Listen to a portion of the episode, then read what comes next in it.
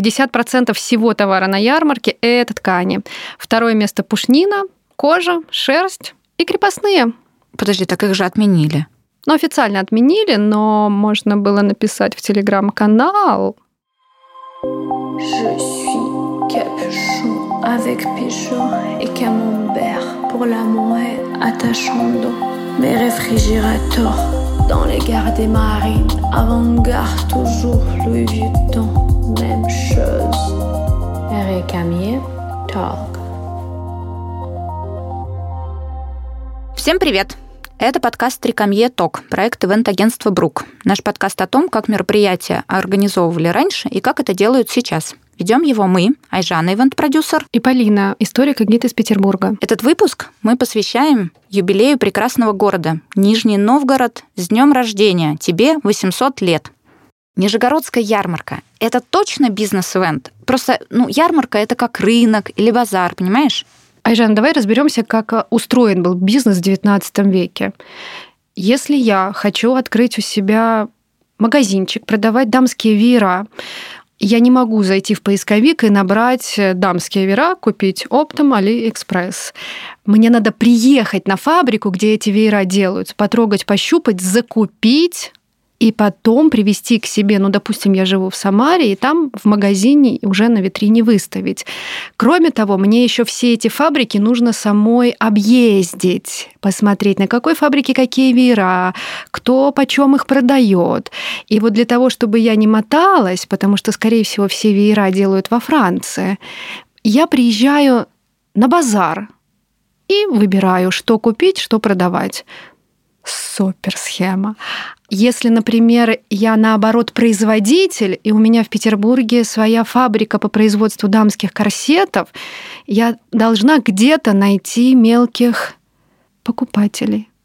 Маленьких таких покупателей. Ярмарки проводились регулярно, каждый год, и имели свою специализацию. Например, если мы с тобой захотим закупить скот, мы едем на ярмарки в Южной губернии. Если мы с тобой хотим закупить лошадей, а мы хотим с тобой закупить лошадей? Я да. То едем в Рязань, на знаменитую Рязанскую ярмарку. А если с тобой хотим купить пушнину, наверное, даже больше, чем лошадей, то едем на знаменитейшую Ирбитскую ярмарку. А листовой ПВХ где покупать? А Нижегородская ярмарка была самая большая настолько, что все бизнесмены империи ежегодно съезжались в Нижний, и иногда даже сам император подтягивался. Полин, покупатели покупали, продавцы продавали. А нам, организаторам-то это зачем? Организовывать, Айжан, организовывать. Поскольку мы с тобой утверждаем, что Нижегородская ярмарка – это главный бизнес-ивент 19 столетия, то организатором выступает казна империи. То есть это главное торговое событие всей империи, и это представляет империю на международном рынке. Есть выражение «Санкт-Петербург – голова России», «Москва – ее сердце», а «Нижний карман» – общеизвестное выражение. А есть чуть менее известное. Нижний называли меновым двором Европы и Азии, потому что сюда съезжались продавцы и покупатели с обеих сторон и встречались в Нижнем Новгороде. Например, продавцы китайского чая везли на Нижегородскую ярмарку свой чай три года. Представляешь? Не хотела бы я попить такую чашечку. Кроме того, именно на Нижегородской ярмарке формировалась вся торговая политика Российской империи. На пике расцвета ярмарки, это 90-е годы 19 века, ярмарочный комитет возглавляет Сава Морозов, у которого огромные ткацкие фабрики. И представляешь, по записке ярмарочного комитета, который возглавляет Сава Морозов, продавцы хлопка, которые продают его в Азию, получают государственную поддержку, им возвращают пошлины на вывоз товара и наоборот увеличивают торговые пошлины для иностранных продавцов. Полина, при всей моей любви к знаменитой шаурмичной в Нижнем Новгороде у меня вопрос. Вот Меновый двор Европы не в Москве, не в Питере, а в красивейшем Нижнем Новгороде. Почему? Потому что ярмарку организует Александр I, а это аж 1817 год, Айжан, когда нам с тобой до первой железной дороги еще жить и жить. И поэтому пока что главные торговые пути только вода, река и Нижний очень удачно расположен на слиянии Волги и Оки, и поэтому мы можем и приехать в Нижний с тобой со всех сторон. С Балтийского моря мы можем приехать, можем с Кавказа прийти на кораблях, ну и наоборот уйти. И на Урал можем, и даже до Китая добраться можем. А когда она проходила?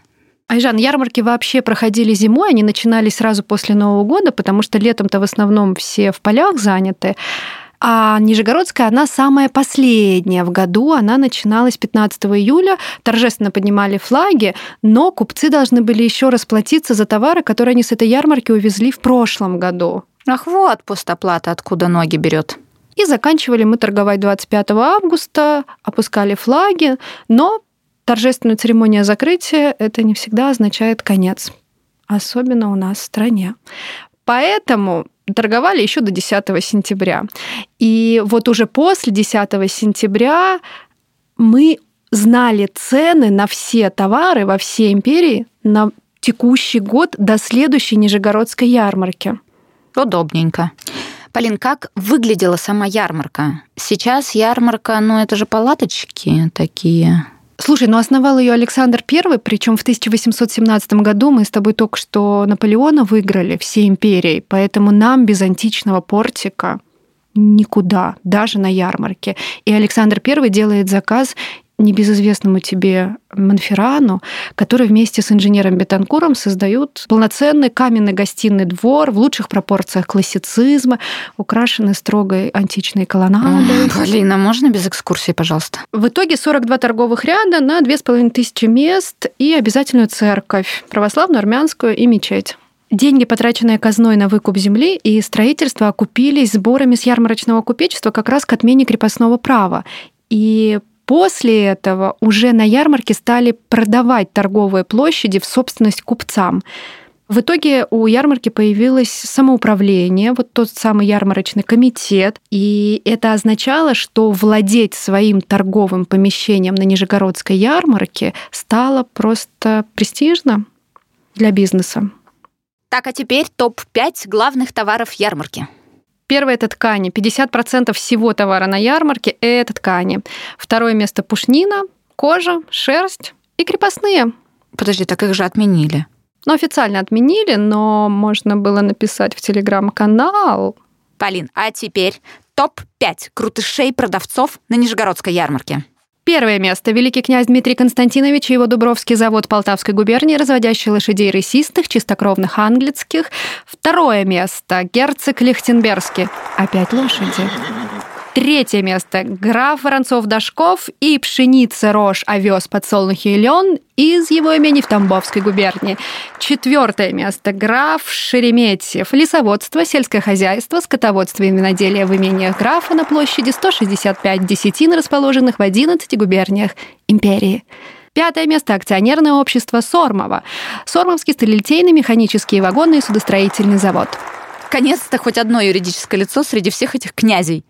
Да, но акционеры этого общества что-то типа нашего внешэкономбанка, то есть иностранные банкиры. А деньги в офшорах на Кипре. А что, если я не граф и не иностранный банкир? Что мне делать на ярмарке? Обслуживать и собирать ярмарку. Ежегодно 100 тысяч человек э, съезжаются на сезонные работы. Ремесленники, прислуга, рабочие, извозчики, матросы. Для них построить два ночлежных дома, где они будут жить. Рядом будут столовые и читальные залы. А entertainment?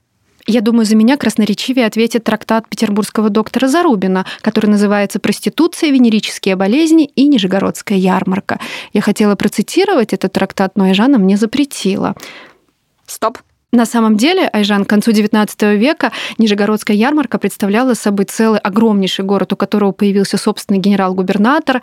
Ежегодно съезжалось до 15 тысяч купцов на эту ярмарку. В день посещало 250 тысяч человек. Но это как на выставках в Крокусе. Это в день, подчеркну. Оборот ярмарки составлял 190 миллионов рублей. При этом городе работали ресторации, отели, большой городской театр, цирк братьев Никитиных. Ежедневно выходил Нижегородский справочный листок на помощь господам-коммерсантам, чтобы можно было узнать, кто уже заехал на ярмарку, в каком отеле поселился, сколько стоят номера в этом отеле, опять же. Грандиозно. Я только не понимаю, почему все это закончилось. Потому что, Айжана, если бизнесом в империи занимаются потомственные графы, князья или иностранные банкиры, то у 100 тысяч извозчиков, рабочих и матросов возникают вопросы. Тем более идейные девушки из Питера, типа меня, топят за марксизм столовых для рабочих. Друзья, на этом наш выпуск закончился. Мы благодарим нашего редактора Алину Москаленко и креативную команду агентства «Брук». А еще мы благодарим Марину. Марина, спасибо тебе большое, что познакомила нас с Полиной. И выбираешь самые интересные экскурсии в Питере. Полин, а ты кого благодаришь? А я хочу поблагодарить нижегородцев, которые каждое лето приезжают гулять со мной по Питеру. Je suis capuchon avec Peugeot et camembert pour l'amour attachant d'eau. Mes réfrigérateurs dans les gares des marines. Avant-garde, toujours Louis Vuitton, même chose. Eric Camier, talk.